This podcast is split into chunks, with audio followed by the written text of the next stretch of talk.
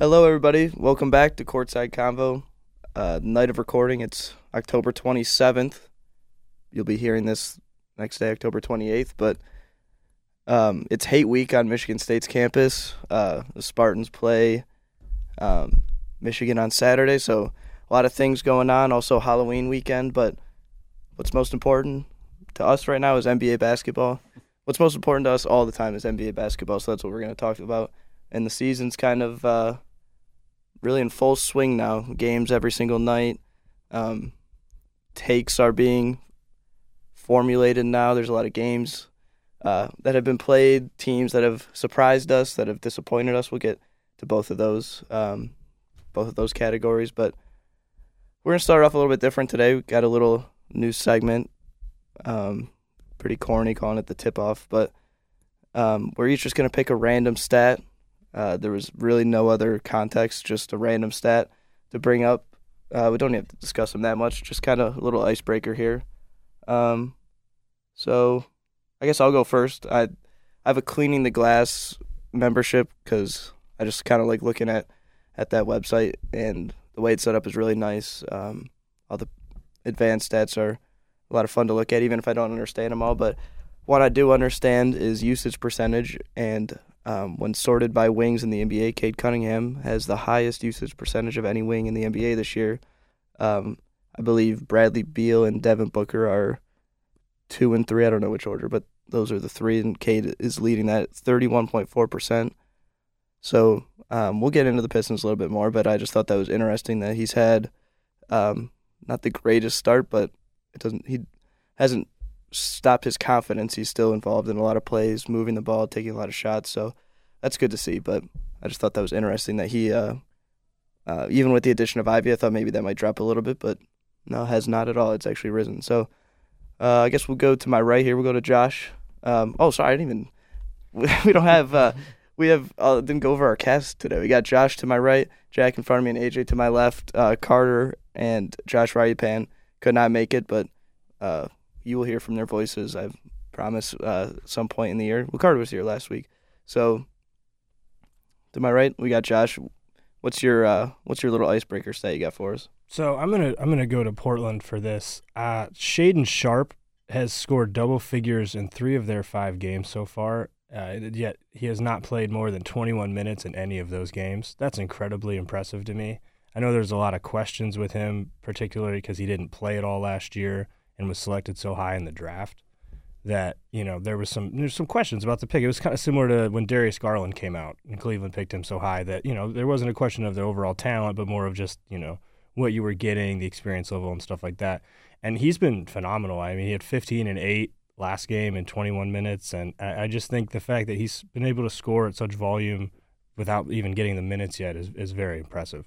Yeah, I agree. Um, he was somebody that if the Pistons would have fallen a little bit farther than five, I wouldn't have hated them taking a chance, but I was scared of that pick. But he, like you said, he's he's filling it up, and it's been fun to watch. Um, really athletic too. Jack, what do you got for us? Yeah, so I saw this uh, stat uh, courtesy of NBA Crazy Stats on uh, Twitter. It's a good place to go for this. Yeah, yeah, exactly. I, you know, just, just browsing their page. Um, but I found that uh, Kevin Durant has the worst box plus minus so far this season at negative 58, uh, which is Oh, pretty yeah. sizable. Uh, James Wiseman is up there, negative 54. Um, and we got two Rockets and Jalen Green and Jabari Smith at negative 53 and 52. And then Jordan Poole is down there as well. Yeah, So, I actually saw a few days ago. I don't know if this is uh, holds true anymore, but a, the lineup of um, a lineup of that consisted of Ben Simmons, Kyrie, KD, Claxton, and somebody else for the Nets had the lowest um, net rating of any lineup that has played at least 35 minutes this, this year so far. So that's that was surprising to see for sure. That's brutal, yeah. And then I did want to touch on one guy who's on the opposite end of the spectrum is Nick Richards of the Charlotte Hornets. He's been playing really well. He's got a plus 57 box score or box plus minus, so he's been playing great. Yeah, they just pushed the Knicks. They should have beat the Knicks last night. Yeah. Uh, they've been playing well. Dennis Smith Jr. also been playing well for them. Yeah, it's good Fun- to see good to him come yeah. back. Yeah. I actually wouldn't be surprised if Richard starts at some point. Yeah, especially, in that team. It's just Plum, it's just Plumlee over him, and Plumlee's a solid player. But I mean, if Richards is going to keep playing like that, he should Yeah. he should start pretty soon. Yeah. Yeah. I agree. All right, AJ, what do you got? Yeah, so mine was uh, about the Washington Wizards. Uh, they've gotten off to a 3 1 start so far, and I think they're going to have a decent year for their standards. But uh, right now, their interior defense is one of the best in the league. They are tied for first uh, with the Heat for opponent points in the paint. They're only giving up 40 a game so far. Um, and they're also top five in blocks. They're averaging 7.3 blocks. So, and we got to see that firsthand when Mhm. the Pistons faced off Yeah. against them a couple nights ago. Yeah, K didn't didn't really seem to to enjoy playing Yeah. against them going into the rim. It seemed like he was getting blocked every time.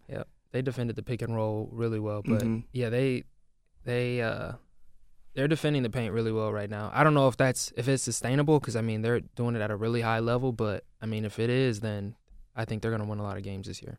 Also, was it you that was high on on Will Barton first episode? Yeah, yeah, Yeah, well he yeah. Yeah, he torched the Pistons and he's been playing well too. And it seems like as of right now that they have they might be winning that KCP trade at least early on because their guards have been Johnny Davis isn't even in the rotation right now. I looked at their injury report. I was like I was wondering if he was hurt, but they're pretty deep. Yeah. yeah, the, they're at the guard really position. really sneaky deep on the wing too. Yeah. With- Yeah. I mean Hachimura is a you know they're He's a eighth or, eighth or ninth Yeah. guy now though too. I mean that's pretty deep. yeah, and Kispert's been hurt. He hasn't even been playing yet. He's that's, that's in their shooter.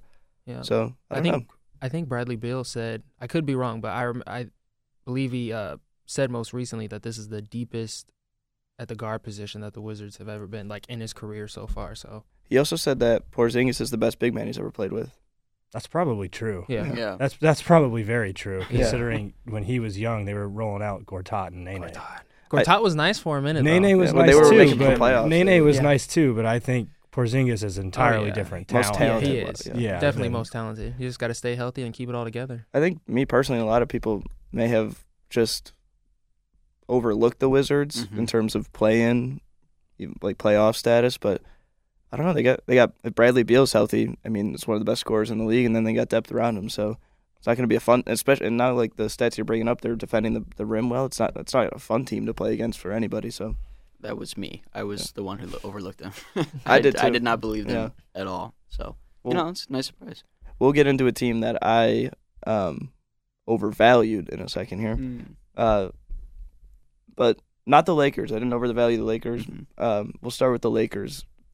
Might be the biggest storyline in the NBA to start the season. Um, one of them, if not. Um, they're 0 4, which is semi surprising. Um, a lot of blame on Russell Westbrook, um, and he hasn't played well. But they did play last night and uh, lost by 11 points to uh, the Denver Nuggets, who I believe Michael Porter Jr. was, wasn't playing. Um, but Jokic was still playing and playing like an MVP level player again. Um, it just we talk about them every episode so far, but it's worth talking about. Their depth has been horrible, and then it's I don't think this means anything, but it is funny that LeBron has hasn't been tweeting too much, but when he tweets, it's usually about uh, a young guard going off. Um, Jordan Poole uh, tweeted about was it Anfernee Simons? yeah. Like eleven fire emojis. And also, Yeah. I didn't write this down, but that report about uh, the trade that Rob Pelinka turned down with the uh, with the Jazz that was Bogdanovich, Conley, um, maybe somebody else, but th- just those two. Bogdanovich for the Pistons, leading the NBA in, in three pointers, shooting almost fifty percent from three. He's been he would be a godsend for them right now, and um, they decided not to trade. So I was just wondering um, what your guys' thoughts were on the Lakers and and what, what the Lakers and, and Westbrook too, especially. Um, so I I'm not very surprised by how they start. I'm a little surprised by the 0 and 4, but I mean 1 and 3 wouldn't have surprised me at all. Um, I think that especially when Westbrook like if if Westbrook, AD or LeBron don't play, this it might be one of the worst teams in the NBA. If any Oh, of those yeah. guys miss, it's one of the worst teams in the NBA just because they have no depth.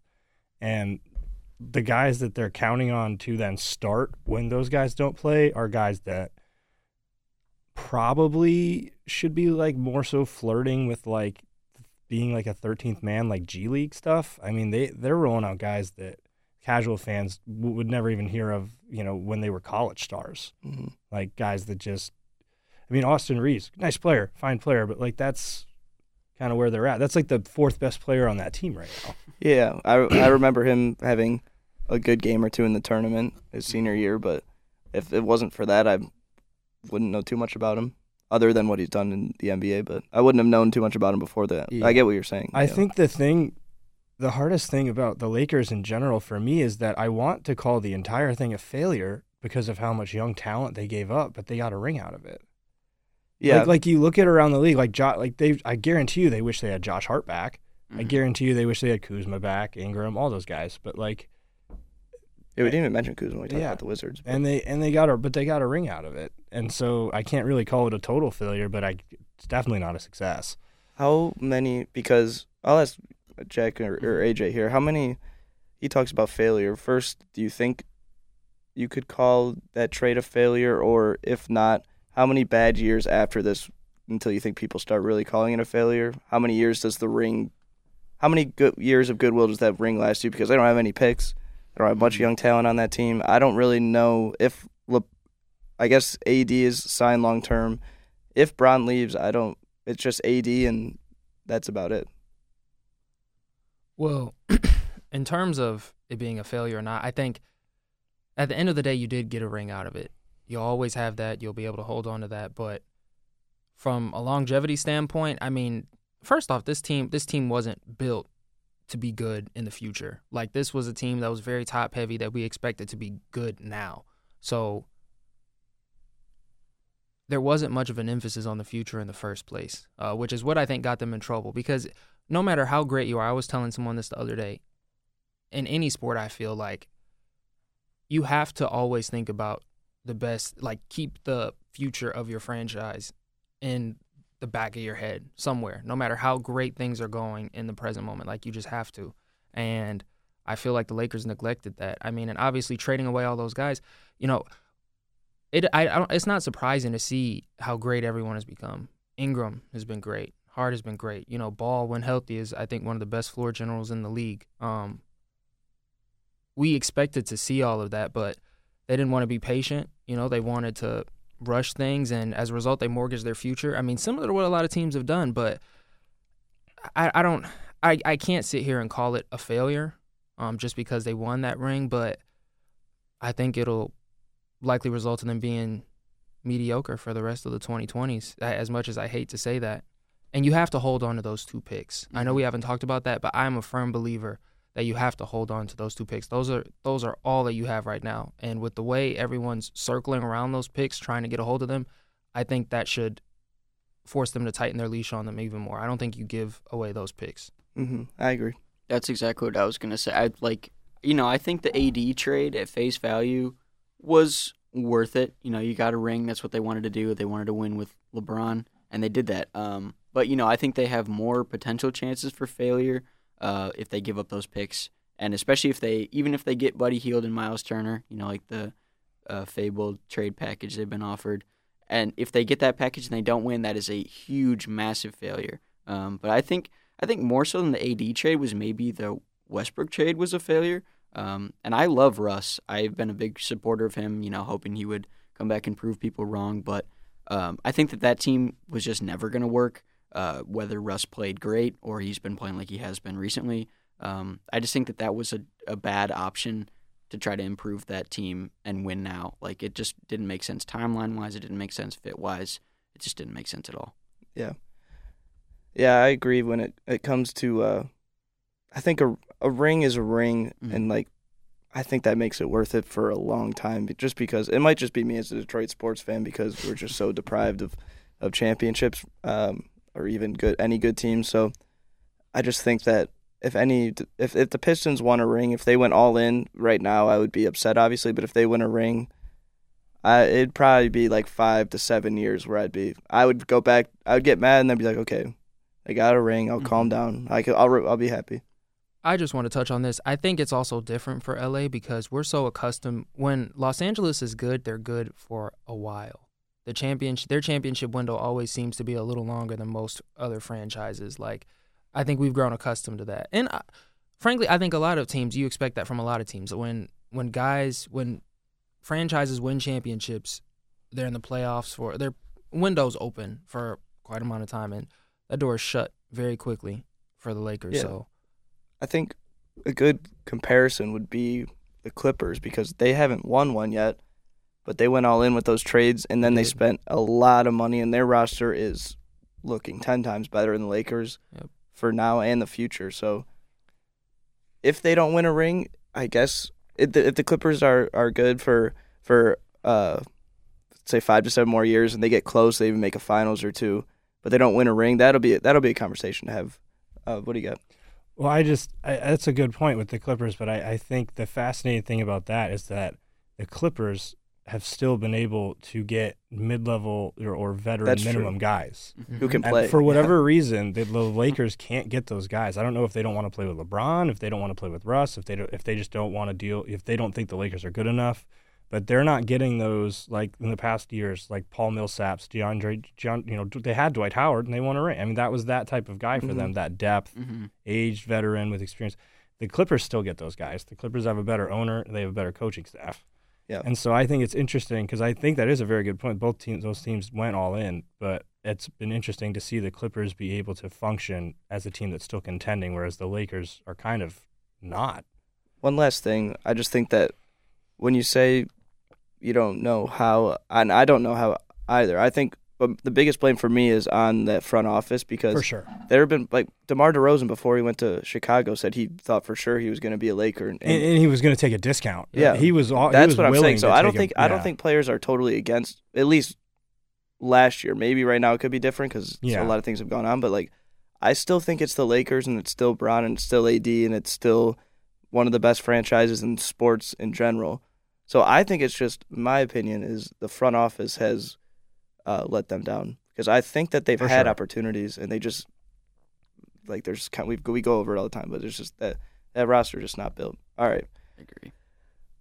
Now to an Eastern Conference team who has disappointed early on.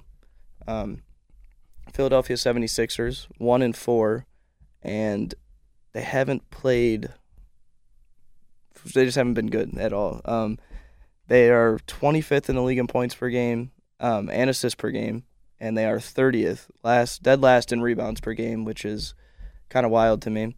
Um, four players are averaging double digits: Embiid at 27.6, Harden at 25, Maxey at 20, Tobias Harris at 12.6. Then after that, not much else. Um, and they are also last in field goal attempts. So this is a team. When I said earlier on, this is a team I overvalued. This is the Sixers are that team, and I guess they could still turn it around. But I had them in the Eastern Conference Finals, and that is not looking like a very good pick at all. And like I said on the first episode, I am known to jinx some teams on here and make some bad predictions, and this is looking this is a front runner for that this year. So, um, what do you guys got on the Sixers? Um, I I I had them in the Eastern Conference Finals as well, and it's not looking good. But I think I, I'm a lot less worried about the Sixers than I am the Lakers because I think the Sixers have a very I'm not saying it's easy, but they have a very obvious way to fix their problems, and it's trade Tobias Harris for the depth that they don't have. It's that simple. I mean, he's 12.6 points a game and less than six rebounds a game. That he's getting he's a 30 million dollar player Mm-hmm. if he's not scoring and rebounding, he shouldn't be there. It doesn't fit. They don't need his scoring anymore. They have three guys at over 20 a game. Trade him for, you know, wherever. Send him to Cleveland. Get, trade, get bench depth, whatever you want. Send him to wherever. Send him to Charlotte. Get bench depth. Depth. They need depth. That is their biggest concern. They don't need scoring. They don't need some type of elite stopper at any level. They have good defenders. They have good defenders on the perimeter. They have an elite defender in the interior and in Embiid. They have a distributor in Harden. They have no options outside of their big four. And moving Harris fixes that. I don't think the Lakers have nearly as easy in a solution as that. And somebody still has to mm-hmm. take Tobias Harris. But I think you could move Tobias Harris for two, maybe even three lesser players, especially considering you have to match contract value. And that, to me, would fix that problem for them. This is the second time that Philly has done this recently, and it's quite concerning. You know, they signed Al Horford to a $100 million deal, and from the start, they did not know how to use them. the the fit The fit was horrible. It was very clunky, and and a lot of people, you know, blame that on Brett Brown. But I mean, also, it, it just goes back to how the rosters rosters constructed. Um, they had no idea how to use them, and then they tried bringing them off the bench, but frankly, I don't think you pay somebody a hundred plus million dollars to bring them off the bench. Um, and now we've seen it. We're seeing it with Tobias, where he really doesn't have a place on this team anymore because they they have so much scoring elsewhere. But like you said, I don't want to put you on the spot, but uh, do you? Is there anyone that you got any other franchise that you guys can imagine taking on that deal? I mean, in return for some depth, because I I really can't think of one. I mean, right now I imagine his value is also pretty low, but I mean that's just a lot of money for a team to eat right now, and I don't know who would be willing to off the top of my head. I think depending on what Philly asked for, the Cavs would do it I think I, because I he think fits the Cavs, so perfectly. Uh, yeah, he fits so perfectly into what they want to do. and then He- who do you think they ask for in return? some combination of Osman, Dean Wade, and LeVert, or something like that because you have to match the salary and, and whatnot. Maybe Kevin Love, but I don't think the Cavs would do it if they asked for Kevin Love. But there's enough, maybe Okoro. There's enough wing talent in Cleveland's bench Mm-hmm. to at least grease that wheel a little bit. Cleveland's also got plenty of draft picks. They haven't really been, you know, they haven't really been careless with how they throw around their picks. Um, I, I think that's kind of why I said that when I brought that up. I, I think that's to me that's the best fit for both sides. Not not the Philly side, but the Tobias Harris side. Yeah. And and then the the team receiving him. I think the Cavs make a lot of sense because that's the one position that they just don't have you know, a legitimate answer to. Dean Wade might be the small forward, Levert maybe, but Tobias Harris is better than both of those guys Yeah. for sure. I think Cleveland's a good landing spot. I just don't know. I th- I, I think Cleveland would have to fall in some pretty hard times this year to to to do something like that. But I I, I do think that on paper that would make a lot of sense. So Yeah, I think it's a good team. I think Cleveland's roster could really benefit from like a point forward type of guy.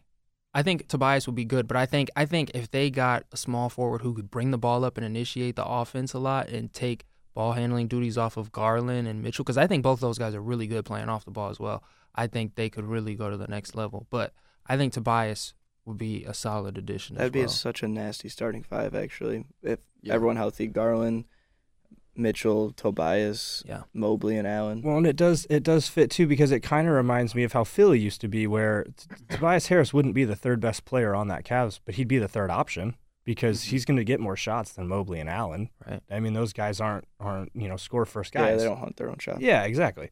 So just like when Simmons was in Philly and Embiid needed a second option, and Tobias Harris actually had enough value to be a thirty-five million dollar player, you know, in Cleveland, he's fifth or sixth best guy on the team, but he's the third option. He still gets those shots. You still get that twenty point a game value out of the guy. Any other thoughts on uh, Philly? All right. I added the Blazers in here for uh, for Josh, and also because they've been they've been great, and they've been one of the best, well, one of the biggest stories in the NBA, and more drama got added last night because, um, well, they dro- they dropped their first game. They're four and one. They're still first in the West, but Damian Lillard gets hurt, and he has been he has been, um, Damian Lillard. He's averaging 31 points on almost 50, 40, 90 um, percentages. And um, my question really is to Josh and to all you guys too, but first to Josh. Um, is this Blazers team? I I know you think they're legit. Is this Blazers team legit enough to survive a Damian Lillard injury if this is going to be a bit longer than that one or two weeks? My answer would be a pretty comfortable yes if Gary Payton Jr. was healthy. Because I feel like that, especially for only one to two weeks, is a really good option to just fill that spot. It doesn't fill the offense, but you get defense and maybe you get ends up in some lower scoring games. They've already shown to be a lot better defensively. And I, I, I, I, think because what's going to happen now is it's probably going to be they move Josh Hart to shooting guard and Justice Winslow starts. I don't really like that because Justice Winslow has been their backup center at times. You know, he small ball lineups. You know, he's been a really surprisingly big part of their bench and what they want to do in the fourth quarter. All of a sudden, having to rely on him 10 to 15 minutes in the beginning of games throws off their whole rotation. I hope they start Shaedon Sharpe Mm-hmm. because I think that's the way you get that offense back. But I don't know if Chauncey will do that. I, I'm a little worried. I, I am. I'm a little worried about them with Lillard going down, especially because it's lower body, and that's what it was last year. I hope this isn't a case of where this is just the beginning of the end for him, where he's just going to have these nagging injuries until. I'm not saying the end of his career, but I mean, yeah, end of his prime. He's he's up there in age, you know, and it, this is where guys usually start slowing down. Everybody might not be Steph, you know, where, where there's, they're just going to be ageless. And I am a little worried. I think it's nice though too. They do get the Rockets this week. Is their first game without Lillard, and I think that's a Ease into that. that's a pretty nice first first game without him, especially when the Rockets are kind of having their own problems right now. But I, I am I think it it's it's a big test for them for sure. I, I don't really know how comfortable to be. Yeah, I mean, I think you never want to see a player get hurt, especially not Dame. But if it's going to happen, this is a good time to have it happen. You know, early in the season, a couple weeks in, this is exactly what you, you were saying. Like, you know, they can test themselves. You can see if Anfernee Simons is really that guy. You can see what you can get with Jerami Grant when Dame is not there, when he's having an off night or whatever. Um, but you know, they've been playing good team defense, and you, in on paper, that doesn't go away when Dame's not there. You know, he's not their defensive piece or anything. So, I think this is a great time for it to happen. They can challenge themselves. They can see what's not working when Dame is not leading that team, and you know, Chauncey Billups can learn a lot about this team too, especially with a lot of new faces coming in.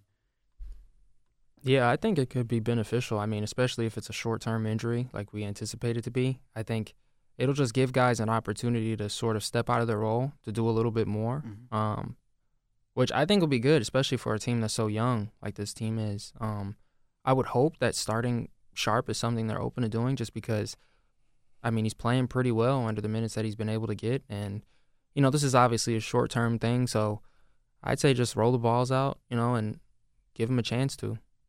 Yeah, I think that out of all the teams who have had like an unexpected good start, like I think of Utah, um, I think that Portland is a team that I don't think they'll finish at the top of the West, but I think that this is a good team and they're better than I thought. And I think I know it's five games in, but if Dame is healthy, I think this is a playoff team Mhm. and a team that could um, really bother somebody in the playoffs when they play them. I don't know if they'd win a series, but I think that they wouldn't make it easy, um, depending on the matchup. Um, but it all that that ceiling relies on Dame playing how he has been playing, in my opinion, just because he he could be at, at his best he could be a top ten to twelve player in the league, and he's proved that. So, um, you you losing a guy like that um, for long periods of time, I don't really know um, how serious uh, you can take a team like that if if he's going to be out for that long. Um, all right, we'll go to Detroit now. Pistons, um, the opposite of four and one. They are one and four. Um, came on here last week, really excited, talking about how this team might surprise some people this year, and now it's looking like they won't. But you never know. It is still early. They did fight with the Hawks last night, and they looked better. Um, but still, one and four. That defense is rough. They're going to give up a lot of points this year. Um, injuries, Bagley injuries seeming to be bigger than uh, I, I think a lot of people thought it would be because that front court r- rotation has been a little interesting, and there's already talk um, about the 18 year old Jalen Duren s- possibly starting. Um, Cade started off slow, had a big game last night. Um, slowed down a little bit in the second half, but looked like the best player on the court. With that, he shared a court with Trae Young, and he looked like the best player on the court in the first half last night. Um, but so we'll see. Uh, back to Duren real quick before I give it to you guys. One of the biggest questions you guys, I know that you guys want to talk. You have a lot to say about the Pistons, but one small question I wanted to ask is how serious do you think Duren starting could be? His stats right now 8.2 points, 8 rebounds, playing 20 minutes a night, but per 36 numbers, 13.8 points. I think it's 13.5 rebounds, 2 blocks, and only 2.7 fouls per 36. And obviously, that's way that doesn't track exactly because fatigue sets in, and I don't know if he can play 30 minutes a night without fouling out every single night. But rim protection, rebounding, they need that in their starting lineup. Cade needs a lob threat, a better pick and roll player. I think that that archetype fits much better with Cade than Isaiah Stewart right now, and I don't know. I don't know if Duren's ready to fill that, but it's a it's definitely a question. That's not something I thought five games into the year. Yeah, I mean, like you said, I don't think it's something we anticipated, but it's been great to see so far. I, I I'd say at this point I'm honestly not against either one. You know, I have I don't think there's anything wrong with being a little conservative, bringing a guy along slowly. I mean, especially a guy like Duren. Duren is such a spark plug right now, and especially their second unit is really depleted. So I wouldn't be against keeping him in that second unit just for a little while and maybe just staggering his minutes a little more to play with Cade. Um, but if if they were to start him, I mean that would be great too. But like you said, I, I worry about the fouls and the foul trouble. I mean he's just so aggressive. Like if you start him, are they're gonna? If you start him right now, then you have to be ready for him to get into foul trouble, and then you have to be ready for him to play probably even less minutes because there are gonna be nights where he's probably gonna pick up two fouls within the first quarter. Yeah, team, And- teams will go right at him. Yeah, they'll go right at him. I mean, and he's really young and he's been great, but he's also and we can we can see it. He's a bit undisciplined when it comes to just jumping, you know. And there's a lot that goes into being a great interior defender in the NBA, and he certainly has all the physical attributes to be that guy. But I think, you know, he still has plenty to learn too. So I'm not against either one, but right now I'd have to lean more towards bringing him off the bench with the the way the second unit is looking. Yeah, I would have to agree with that. I mean, I have no problem with Duren getting significantly more play, but you know, I of course you don't want to rush him, but um, you know, it, it is hard to consider. Um, you know, with uh, Beef Stew, we thought he was going to really be uh, kind of well, I don't know. You know, there was an expectation that he might be shooting the three a little bit more this year, maybe make him more playable with Duren or spread that offense out more, make him a more unique uh, duo with Cade, and he's shooting 18% from three through the first five games. So I mean, it's just brutal. You know, it's good to see him taking a few, but it, it is a tough choice between, you know, Stu, where he's undersized a little bit, he's not as dynamic of a pick and roll partner, and Duren, who's just, you know, like we've all said, a little undisciplined, and, you know, it's just a, a big question mark right now for his in game longevity. So, I'm curious about. We'll go to Josh. I'm curious about Mhm. overall what your thoughts on the Pistons are, but also I didn't even mention Bogdanovich uh, too much, but um, how you think he fits with that with Cade and the rest of that team?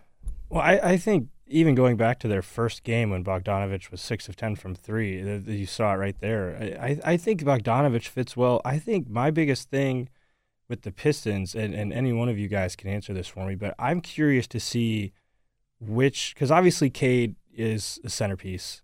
Duren looks like might be, and so does Ivey. But like, which which of these young guys are gonna end up getting moved? In my question, to improve the rest of this team, because there's no way that like out of Bey, Durr and Stewart, all of those guys aren't going to be there long term. I don't think that's how the NBA works. And considering all of you guys, you know, have, have watched that team a lot, I, I'm just curious because I don't think any of their young guys are bad players. I like Bey, I like Stewart, I like Ivey, but at some point, some of those guys are going to have to get moved to get the vets around the core guys that are needed to help them grow. And I'm just curious as to what you guys think. I think right now, Cade, Ivey, and Duren are. I wouldn't untouchable is too far of a word, but those are the three guys where I think that um, you want to wait and see those three like grow together, and then Saddiq is very close to that. But I think Saddiq is tradable if it is a big win trade for the Pistons. I don't think they're looking to I don't think they want to trade Saddiq. I think Stewart they also don't want to, but I think he's a, a step below that.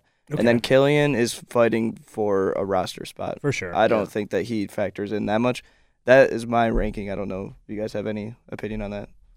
Honestly, I'd say Stewart. I think is the guy that I envision getting moved. Um, You think? I think Duren will probably end up being the five for a long time. yeah, I, I do too. I I really do. I think Saddiq, like you said, is just a notch below being quote unquote untouchable. But I mean, his I think his future and his upside is just too too bright, too high right now to even consider moving him. I think Saddiq is going to average 25 a night someday. Whether that's on the Pistons, that remains to be seen. But I, I don't think you trade a guy like that right now. And he's he's similar to Brunson. They both went to Villanova in the fact that he came out, you know, a little later, spent some extra time in school, but he's just gotten better every single year. And so I would never want to let go of a guy like that because I mean their track record and the way they work, I think it speaks for itself. I I I just want to keep a guy like that around for as long as I possibly could. I'll, Jack, I, I know you. I want to hear your answer too, but just Sure. quickly on Saddiq. Um, I think that if they're able in this draft class to get one of the top players in pair and add them with like say Vic, say Scoot, Amen Thompson, one of those guys.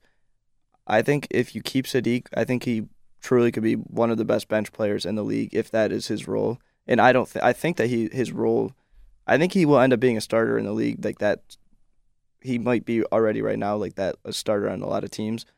Uh, so I don't want to put excuse me, I don't want to put a ceiling on uh, or a cap on a ceiling, but if they happen to to want to keep him and pull one of the and pull and get lottery luck, I think Saddiq as a six man would be, and maybe he could even finish some games at that point. But I think that he would really fill it up, and uh, if he had that attack mindset coming out the bench, it would be instead of being the fourth or fifth option in a starting lineup. I think that that would be beneficial for him. Yeah, I could definitely see that. I I mean, he's such a strong scorer just on his own, and he can play off the ball too. You know, he can do a little bit of everything. He can defend with his length, and uh, you know, he's a strong guy. He can get some rebounds. So I, I, I agree. I think he could fill pretty much any role, um, you know, starting or off the bench. But um, as far as my rankings for our young guys, I think really it is too early to tell. Um, but you know, th- this year, I don't think it's wrong to question whether one of them will start being shopped or something like that. Um, but I, I do agree that Stewart is probably the lowest of the what five or six young guys we have um, who are really trying to develop. But you know, I'm not saying I want them to trade him, but I think he's the only one who really brings something that we kind of already have in that core. You know, Cade is such a unique player, such a great leader. Ivey's obviously an athletic, you know, uh, I don't know, miracle, whatever. Maybe that's an exaggeration, but you know, he's a unique talent for sure. Saddiq is one of those just do everything guys. Um, and Duren obviously has a ton of upside. So, you know, if uh, Beef Stew's not going to develop into that stretch big that they're kind of pushing him towards, you know, he might be a better fit on another team.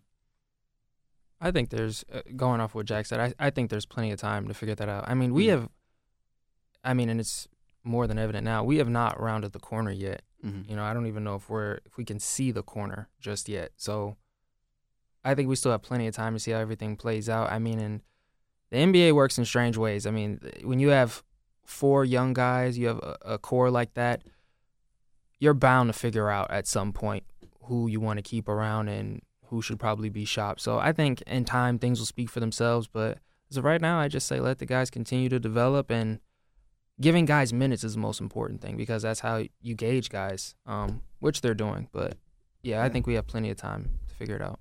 I got two quick things, uh, but before we get to two storylines um, to end this, um, one, if Bogey continues to play like this, I wouldn't hate trading him to a contender. If the if he will have a lot of value if he's if he's shooting like he's obviously not going to shoot fifty percent from three and lead the league in threes the whole year, but um, the way that and this kind of leads segues into my next point, the way that Ivey especially has been he's second in um, actually he might be leading rookies in assists right now like five and a half a game and his playmaking is way like much farther ahead than I thought it was coming out of college so if if Cade and Ivey are creating these shots for him he's gonna get open looks uh, this year so he's gonna I, I think that he's gonna shoot he's gonna be one of the best three point shooters in the league um, regardless so those those are my two points was Ivey's playmaking and Bogdanovich's trade value um, because he is third. Bogdanovich is 33, so he doesn't really fit the timeline if the Pistons are worse than what they anticipated, and they might, like you said, a little farther behind. So his trade value could be something that Troy Weaver. We could be looking at the ne- at next year's draft with a uh, a first round like a first round pick or a first round pick and a good second round pick, and we'll be talking like we got these picks for Kelly Olynyk and Saben Lee, which is ridiculous.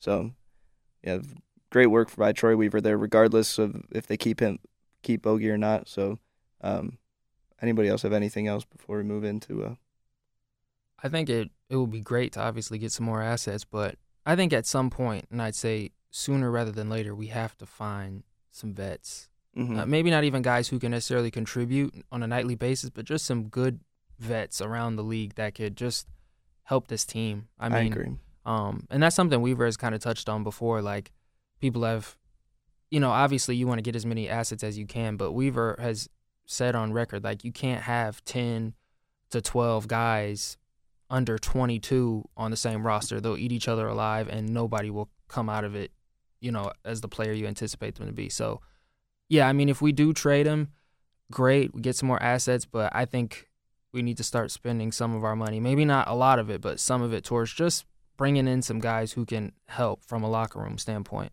I agree. All right. We got two little storylines here we'll wrap up with. First, uh, Karl Anthony Towns and Anthony Edwards, a little bit of drama. I don't know if well, I, I don't I'm not the biggest I don't follow the Timberwolves that closely, so I don't know how much drama it actually is, but on social media it's picked up some steam. Uh, Karl Anthony Towns in a press conference asked about um, Anthony Edwards, or I don't know if he asked specifically about Ant or the young players, but he said um, he hasn't taken care of his body as well as he should have, and he doesn't think it's funny when he um, uh, when he talks about eating fast food and Popeyes and stuff um, during press conferences. So I just thought that was a little weird to call your teammate out publicly. I don't think that's a bad. If he's saying that to him behind closed doors, it's a little that's different. That's him being a leader, but it seems like he's trying to be a fake leader, in my opinion. Um, next night, Ant goes out 34 3 and 9 and it seems like Minnesota's the the Timberwolves have posted a lot about Ant uh, on their social media. So I don't know. I was wondering. I just want to know what your guys' thoughts on that were because I just thought that was this. Uh, the NBA's oh, there's so much drama in the NBA. That's why we love it so much. But I just thought that this was a uh, this is probably a story we'll forget about by the end of the year. But I just thought it was uh, funny to talk about right now. Yeah, I think that this might just be Cat kind of doing what Cat does sometimes. Like he he's always had these kind of weird like beefs or like being bothered by it. He had the thing with Jimmy Butler. He had things with Wiggins. Like sometimes, like this is he just kind of seems. I obviously don't know Cat. He seems like he might just be a particular guy like that, where sometimes, kind of like how LeBron, sometimes things just get under his skin, and you know he's gonna let you know about it. And this is something that, like I said, he's done it before in different different contexts, and I don't really think that it's going to jeopardize their season or anything because I'm not I'm not as high on Minnesota as a lot of people seem to be, but the baseline for that talent that they do have is like a 6 or 7 seed. So while I might not be as high on them just for my own reasons, I I the talent is there and you can't really argue with that. And this just might just be cat being cat because they're 3 and 2. It's not like they're struggling you know they had the one uh the one game i want to say it was was it utah? Somebody beat them that shouldn't have beat them. Yeah it was it was utah on one of them that but other than that they've been great and they they they had 134 points last night I, i i'm not super worried about it. It is funny but i just kind of think this is cappy and cat yeah, I just it's just such a weird thing to like air out. I I mean, you know, it's like you said, maybe he's just kind of being a fake leader or whatever, just trying to seem like he's having some impact on the other younger guys or whatever. But I don't know. I I think if it's gonna bother anyone, it's gonna bother Cat. I don't think Ant will take anything from this, and I think he'll just keep playing his game, and the Timberwolves will probably be fine. Yeah, I mean, Ant's twenty one. Like, I think it's inevitable. Guys, guys at that age, regardless of how great they are, still gonna eat what they want, do what they want. Um, especially and, if you're scoring 25 a night. And... Yeah, I mean, and, and Ant is like a worker. Like I think at some point he'll probably hire a chef and do all the things that you know top notch guys do. I have no doubt in my mind that he will. I mean, jayson Tatum said he just cut Popeyes out of his yeah. diet. Like I don't know if you guys saw that. Like, I see, yeah, yeah, I mean, and obviously that hasn't really hurt him. I mean, he said fatigue, you know, factored in the, you know, him the him not playing well against the Warriors, but I mean he was also hurt. But still, I'm not worried about it. I saw a funny tweet. So it was like talking about how um, Popeyes just signed the craziest ad deal with the NBA that no one knows about. It's like two times in three days. It's in. It's like headlines for some reason. I, the cat thing I get, but I don't get why. Well, I guess it's because Cat said it, but just weird scrolling through Twitter and seeing that I had needed to know that Jayson Tatum cut Popeyes out of his, uh, whatever, out of his diet. I, yeah, I think the I think the uh, sorry. I th- oh no, my bad. I just was gonna say. I also think it's pretty funny that this is coming from Cat, who's a guy that for the first like four years of his career was pissing off all of his veteran teammates by being immature and playing too many video games. Yeah, like it, I don't think Cat's done enough to be doing this type of thing. Yeah, yeah, and like like we all said, I don't. I think it would. This is probably going to end up being a non-story, especially if um, they continue playing decent or are pretty good. So, um, yeah. But last last thing we'll touch on today is we got to talk about Paolo. I mean, if this season ended today, if he wasn't the unanimous rookie of the year, um, I'd be very surprised. He's been he's off to a historic start for a rookie. Um, it hasn't necessarily led to any wins. They're 0 5, but um, I, do, I still that still doesn't change my optimism for for him being able to play winning basketball because he did it in the tournament. Um, just his game kind of fits that playoff style. He can get to his spot at the elbow. He's a big guy. He can get rebounds. He's been playing better defense. Um, we'll run over stat, run through his stats real quick. He leads rookies in points per game at 24. That's crazy. 24 points a game. Mhm. Um, second in rebounds uh, with 7.6. Second in assists, 3.2. And he uh, leads rookies in blocks, 1.6. Just I'll touch on the Pistons again really quick. Uh, Dur- Duren's tied for first rebounds, and Ivey's leading in assists. So, but Paolo, I'll, whatever, just had to get that in there. But Paolo still would be rookie of the year. Um, what do you guys think about it? I mean, I know as Pistons fans, we saw it firsthand. Cory Joseph saw it firsthand in the first game. But just what are your thoughts on Paolo, and what do you think his ceiling as a player is? I actually had a question for everybody with this too, because he's really close. Do you guys think that he is going to become the sixth rookie to do the twenty-five and five? I think he The definitely could, points, five, five rebounds, five assists. Because he's Mhm. the only thing he's missing right now is the assists, and that would put him in with Michael Jordan, LeBron, Luka, Oscar Robertson, and Tyreke Evans. No, it's crazy that Tyreke Evans is on that list. He was un- insane. He was Tyreke really good. was so I, I'm, that's not Yeah, shade at Tyreke Evans. Tyreke Evans was awesome. Yeah. But I mean, that's a very exclusive company, and he's he's already he's he's very clearly over the mark for points and rebounds.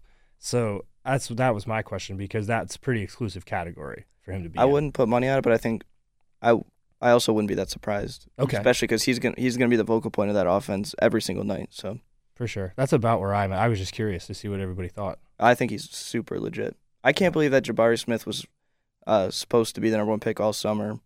No, no shade to him. That was just catching a stray right there. But I can't believe that Paolo was mocked to drop to three, and I'm sure Houston fans are.